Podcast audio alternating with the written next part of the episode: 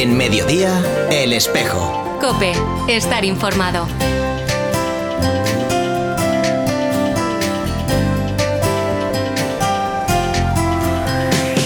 Vigo, continúe, permitidme que lea esto, no solo por la belleza insuperable de su paisaje, la suavidad de su clima, su, ba- su bahía ser igualada por la de Río de Janeiro, sino por el empuje de sus industrias, su comercio, su inmensa población, ciudad verdaderamente cosmopolita, a pasos agigantados corre a ponerse a la par de las grandes urbes marítimas. Lo decían, lo escribían en el año 1952.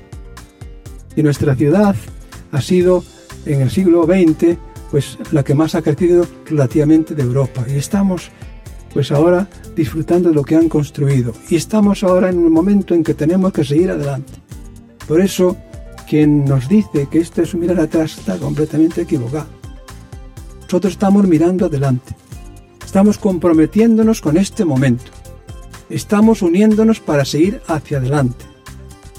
Y esta devoción, queridos hermanos, y lo quiero explicar brevemente, pues es una devoción que hoy está en el corazón de la Iglesia Católica como uno de los motores más importantes hacia el futuro de la Iglesia. Porque nosotros no creemos en una imagen, nosotros no adoramos a una imagen, nosotros adoramos a Jesucristo. Y esto fue lo que esta devoción de Jesús siempre soñó y deseó. Estas son solo algunas de las palabras que nuestro obispo Monseñor Luis Quinteiro Fiuza pronunció el pasado miércoles 15 de junio durante la misa solemne de inauguración de la imagen del Sagrado Corazón de Jesús en la ermita de Aguía. Esa imagen que los feligreses y devotos han bautizado con el nombre de Cristo de Aguía. Hoy viernes 24 de junio celebramos la solemnidad del Sagrado Corazón de Jesús. Por eso hemos querido comenzar con estas palabras de nuestro obispo, que te invito a acoger en el corazón, miremos hacia adelante, con los ojos puestos en Jesucristo. Llegó el fin de curso escolar, pero también el pastoral, y debo confesarte con cierta tristeza que hoy finalizamos esta cuarta temporada del Espejo de Tu y Vigo. Así que hemos preparado un programa con contenidos muy diversos para contarte algunos de los actos que han llenado y que llenarán nuestra agenda. Un saludo de quien te habla, de Carol Buceta en estos micrófonos de Cope y de todo el equipo que hace posible este programa del Espejo de Tu y.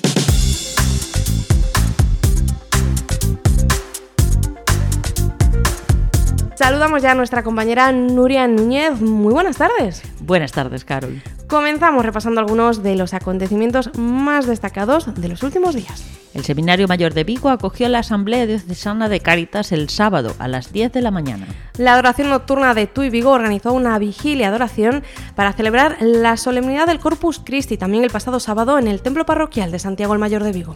El domingo, solemnidad de Corpus Christi, el obispo de Tuy Vigo, Monseñor Luis Quinteiro, presidió la Eucaristía en la Catedral de Tuy a las 11 de la mañana. Y por la tarde a las 8, el obispo presidía la Eucaristía y procesión de Corpus en la ciudad de Vigo.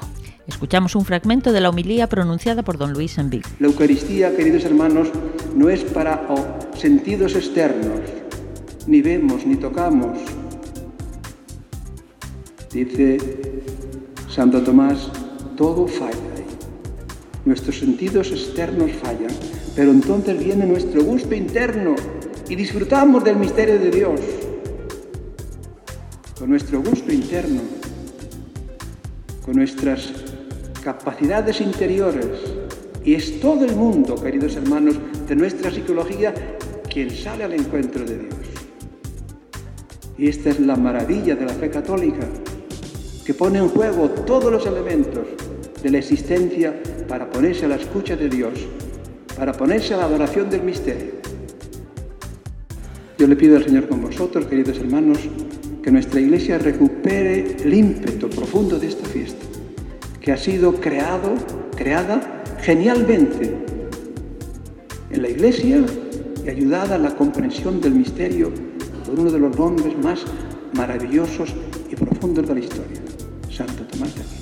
El martes, Vida Ascendente de Tuy Vigo organizó una Eucaristía de fin de curso en el Templo Parroquial de Santiago de Redondela. El miércoles 22 de junio, el obispo de Tuy Vigo presidió la Eucaristía en el Templo de San Cristóbal de Mourentán para celebrar el centenario del apostolado de la oración. También el miércoles comenzó el Encuentro Mundial de las Familias en Roma, al que asiste un pequeño grupo de la Delegación de Pastoral Familiar de Tuy Vigo. Y hasta aquí los ecos de la semana. Continuamos con nuestra sección Más Cultura. Más cultura, una sección para cambiar la mirada. Hola, una novela apocalíptica que Benedicto XVI y el Papa Francisco han recomendado en varias ocasiones es Señor del Mundo, de Robert Hugh Benson. Señor del Mundo entrelaza tres historias, la de un sacerdote católico, Percy Franklin, la de la esposa del primer ministro británico, Mabel, y la de un político de apariencia benigna con un gran carisma, Felsenburg, que impone una nueva moral humanitaria desligada de toda trascendencia. El Papa Francisco ha afirmado que Señor del Mundo retrata el espíritu del mundo que lleva a la apostasía casi como si fuera una profecía. Dice un fragmento. Bien, comenzó a decir despacio. Por lo que alcanzo a recordar dicen que hay otras facultades además de las propias de la razón. Dicen, por ejemplo, que el corazón algunas veces descubre cosas que a la razón están vedadas. Son las intuiciones, claro, por ejemplo, dicen que todas las cosas del orden de la abnegación o la caballerosidad e incluso el arte provienen del corazón. Que la razón como es natural interviene en cuestiones de técnica, por ejemplo, pero que no basta para demostrarlas, pues están muy alejadas de sus dominios. Me parece que lo entiendo. Y dicen que la religión es así. Dicho de otro modo, prácticamente confiesan que es tan solo un asunto propio de las emociones. Volvió a callar, trató de ser justo. Bueno, tal vez no dicen eso exactamente, aunque es muy cierto. Muy brevemente, ¿sí? Dicen que existe algo que llaman fe, una suerte de profunda convicción que en nada se parece a todo lo demás. Es algo sobrenatural, que Dios al parecer concede a las personas que lo desean, a las personas que rezan por tenerlo, que llevan una vida ordenada, etc.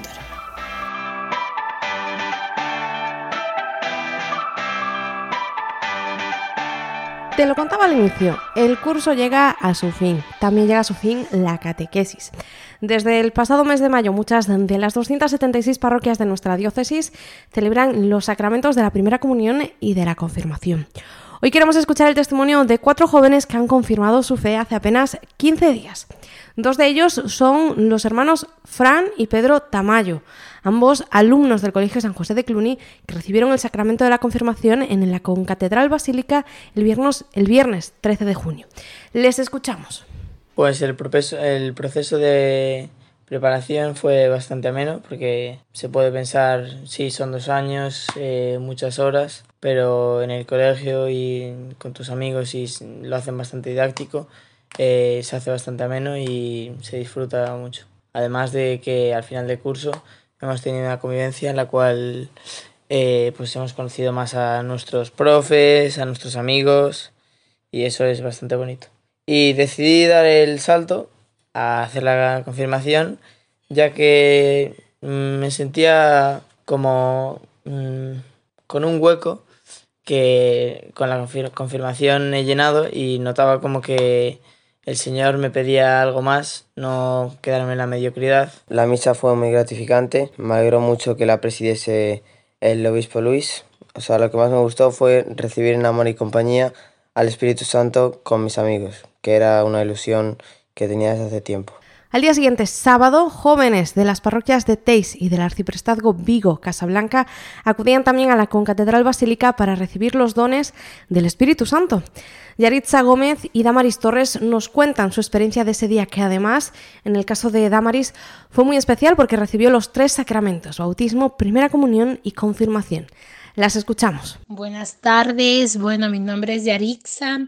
Soy una de las chicas que se confirmó el sábado pasado 11 de junio. Pues mi experiencia empezó con un día malo porque perdí a, a la nona que cuidaba, llevaba tres años con ella y pues le quería mucho. Al llegar a la iglesia aún estaba un poquito triste, pero cuando empezó la celebración, la misa, empecé a orar mucho, a pedir mucho por ella, me entregué muchísimo, fue una experiencia muy bonita, sentí mucha tranquilidad, mucha paz, al llegar a mi casa estaba muy tranquila, ya estaba más levantada, más sonriente y fue una experiencia muy bonita, muy, muy, muy, muy, muy hermosa. Agradecer a todos los que estuvieron ahí. El día 11 de junio de 2020 22. Para mí fue un día importante e inolvidable. Hacer los tres sacramentos me hacía mucha ilusión. Me sentí muy emocionada porque sabía que iba a estar a cuentas con Dios y ser llena de su gracia. Mi corazón estaba súper contento y realmente fue muy emocionante e importante la celebración para mí. Mi familia no me acompañó ese día, pero me sentí muy arropada por todos vosotros, desde el obispo, Padre Alfredo, Padre Abel, todos los sacerdotes y las personas que se reunieron ese día en la Concatedral Santa María. He podido sentir el amor de Dios mediante las personas que me acompañaron todo este proceso, desde un inicio hasta el final. Doy gracias a Dios por darme la oportunidad de conocer nuevas personas y realmente me siento afortunada por ser parte de esta comunidad que ama a Dios y que tiene el don de servicio. Sí, somos voz, somos canto de una nueva humanidad. Somos grito de justicia, somos promesa de paz y denuncia de este mundo desigual. El lunes 13 de junio, Caritas Diocesana de Tuy Vigo presentaba su memoria anual de actividades correspondiente al año 2021. Además del programa de actos previstos para la Semana de la Caridad, una semana que se celebró del 13 al 19 de junio, es decir, la pasada semana. Un programa además cargado de conferencias y experiencias que finalizaba el sábado con la Asamblea Diocesana de Caritas. Pero ¿por qué presentar una memoria de actividades? Gonzalo Davila, director de Cáritas Diocesana de Tuibigo, nos responde. Presentamos la memoria como todos los años en la Semana de la Caridad, pero presentamos las acciones que hacemos, no tanto la, los recursos eh, monetarios, sino toda la actividad que hacemos, que hace Cáritas, porque porque es muy importante para la para la ciudadanía conocer, que conozca cuál es la labor de Cáritas, no solamente en, lo que está en, la mente de muchas personas, que es los alimentos y la, y la ropa, sino que hay muchas actividades. Gonzalo Davila ha destacado también que no se trata de presentar los recursos económicos en esta memoria, sino que más bien se trata de presentar las acciones, los proyectos que tienen un rostro y un nombre.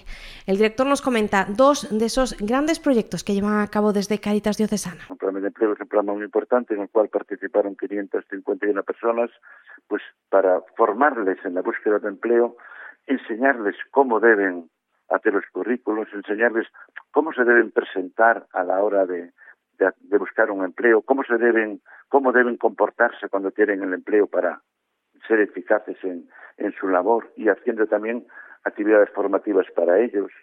Bueno, y también en el centro de atención de menores que tenemos en San Payo, con la atención a esos 24 niños que tenemos actualmente en atención en, por las tardes, ¿no?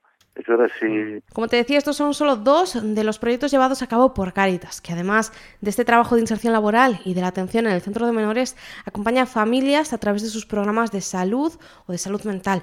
Una labor que es posible gracias a las personas que forman parte de esta institución. Agradecer a las personas que han participado en esta tarea de Cáritas, los 558 voluntarios en toda la diócesis, incluidas las parroquias, los 1.167 donantes que con sus ayudas, mayor, grandes o pequeñitas, es igual, han puesto su granito de arena para, para la labor de Cáritas y claro, está también a los profesionales, a los 46 trabajadores que tenemos que con su profesionalidad en el día a día están ayudando a muchas personas pues a mejorar su calidad de vida. El domingo, Día de la Caridad, Día del Corpus Christi, Caritas Diocesana publicó un vídeo creado para visibilizar a todos esos voluntarios, donantes y trabajadores que hacen posible la labor de esta institución de la que se han beneficiado pues un total de 1788 hogares. Sí, somos luz. Somos poco que se centra en los demás somos fuego compartido que ilumina la verdad, que nos hace comprender la realidad. Somos parte de la vida, somos parte de la fe, somos redes que se lanzan para llenar de esperanza al hombre y a la mujer sueños de futuro, somos ganas de ayudar, somos redes que reúnen, que se suman, que construyen, somos solidaridad. Que Caritas pueda continuar desarrollando su labor, también necesita de tu ayuda. Por eso, desde esta sintonía de COPE, te invitamos a marcar la X de la Iglesia y de los fines sociales en tu declaración de la renta. Escuchamos además este mensaje de Gonzalo Dávila sobre este tema. Nos animamos concretamente a la doble X, porque Caritas como entidad de la Iglesia recibirá su aportación por la, por la Iglesia y recibirá también una pequeña aportación, como todas las entidades sociales, las ONGs, por la, la otra parte de la X, ¿no? Por eso siempre animamos desde Caritas a que se ponga la, la doble X. No le va a suponer nada al ciudadano de gasto ninguno, no le supone nada, pero sí de los de la parte proporcional sí que las entidades sociales recibiremos ayuda, porque se puede ayudar de muchas maneras, pero también la parte económica es fundamental. Si no, diciéndole palabras buenas, consejos y todo eso a las familias que vienen por aquí, les ayuda y muchas veces es suficiente. Pero también hace falta ayuda económica. Finaliza este mes de junio y con él también la campaña Por tanto. Es una campaña que la Iglesia Católica en España desarrolla cada año para visibilizar y agradecer la labor de millones de personas que marcan la X de la Iglesia en su declaración de la renta, su X de la Iglesia y también la de los fines sociales.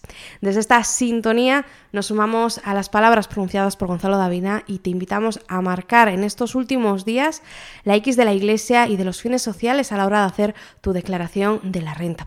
También queremos agradecer a todos los contribuyentes que en el año 2020 han colaborado con nosotros marcando esa X. Gracias a ellos hemos conseguido recaudar cerca de 2 millones de euros destinados a los fines sociales y pastorales de esta porción de la iglesia de Tuibio. Somos parte de tu vida. Somos parte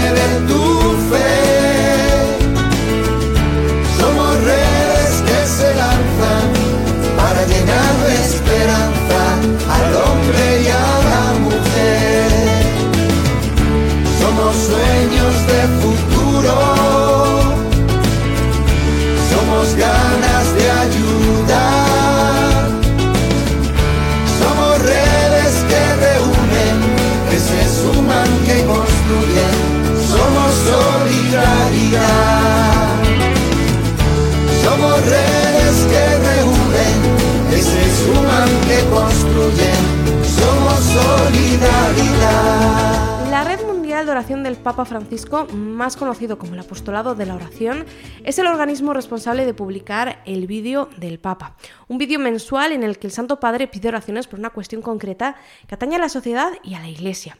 En este mes de junio, el Papa Francisco nos pide rezar por todas las familias del mundo, coincidiendo además con el Encuentro Mundial de las Familias, que desde este miércoles 22 y hasta el domingo 26 se celebra en Roma. La asistencia física al encuentro ha sido restringida a causa de la COVID-19 y afortunadamente un pequeño grupo de personas de la Delegación Diocesana de Pastoral Familiar ha viajado hasta Roma. Escuchamos a continuación ese vídeo del Papa de este mes de junio y nos unimos también desde nuestro lugar concreto a esa oración de, intercesión del Santo Padre por las familias. Te invitamos a encomendar durante estos días los frutos de este encuentro mundial en el que participan personas de nuestra diócesis. Por supuesto, no existe la familia perfecta, siempre hay peros, pero no pasa nada. No hay que tenerle miedo a los errores, hay que aprender de ellos para seguir adelante.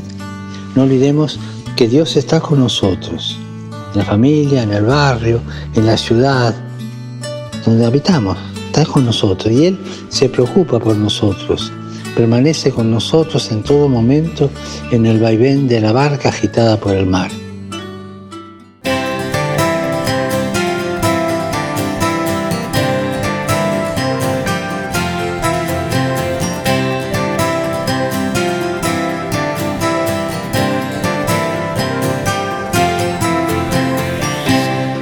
Algunos de los acontecimientos más relevantes para los próximos días.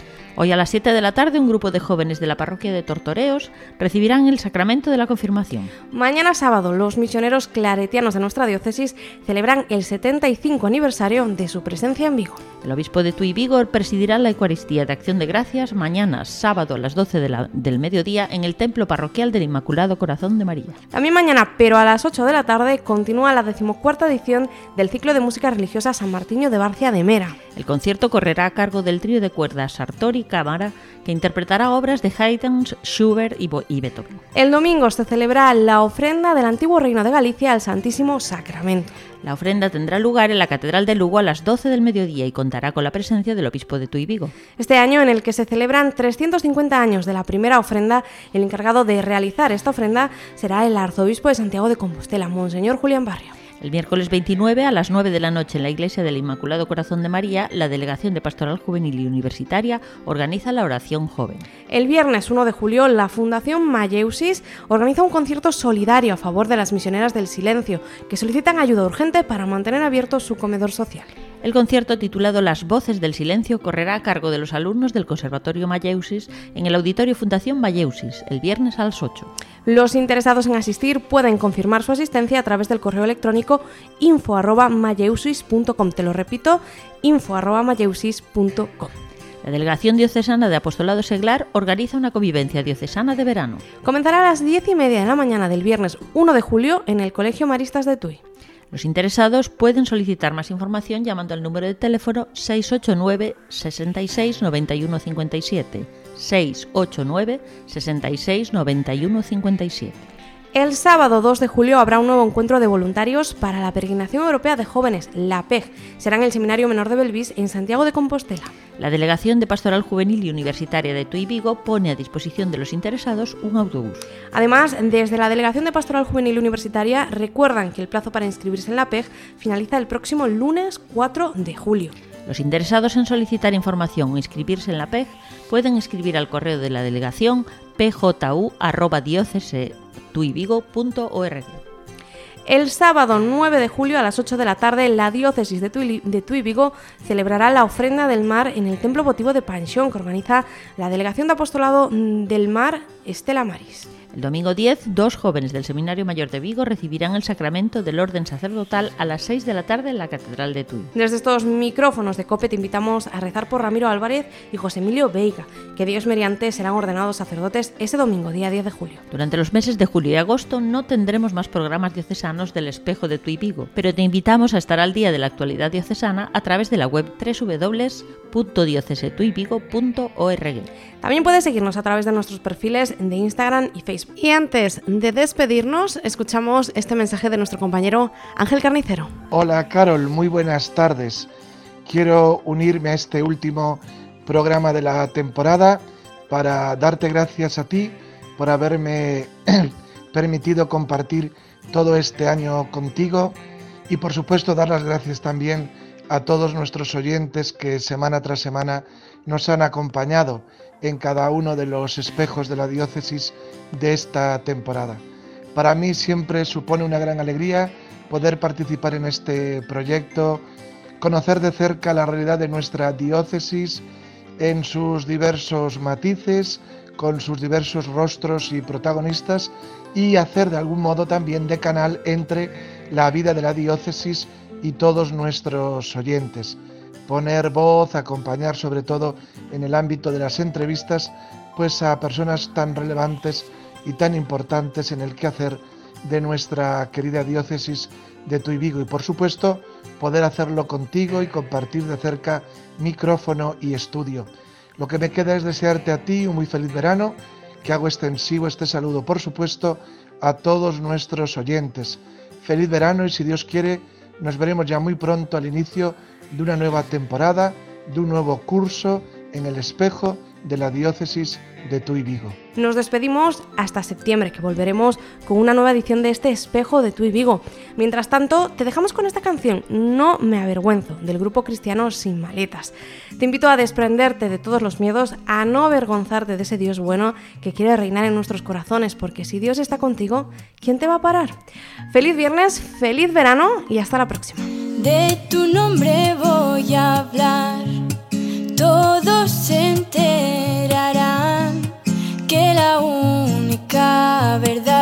se encuentra en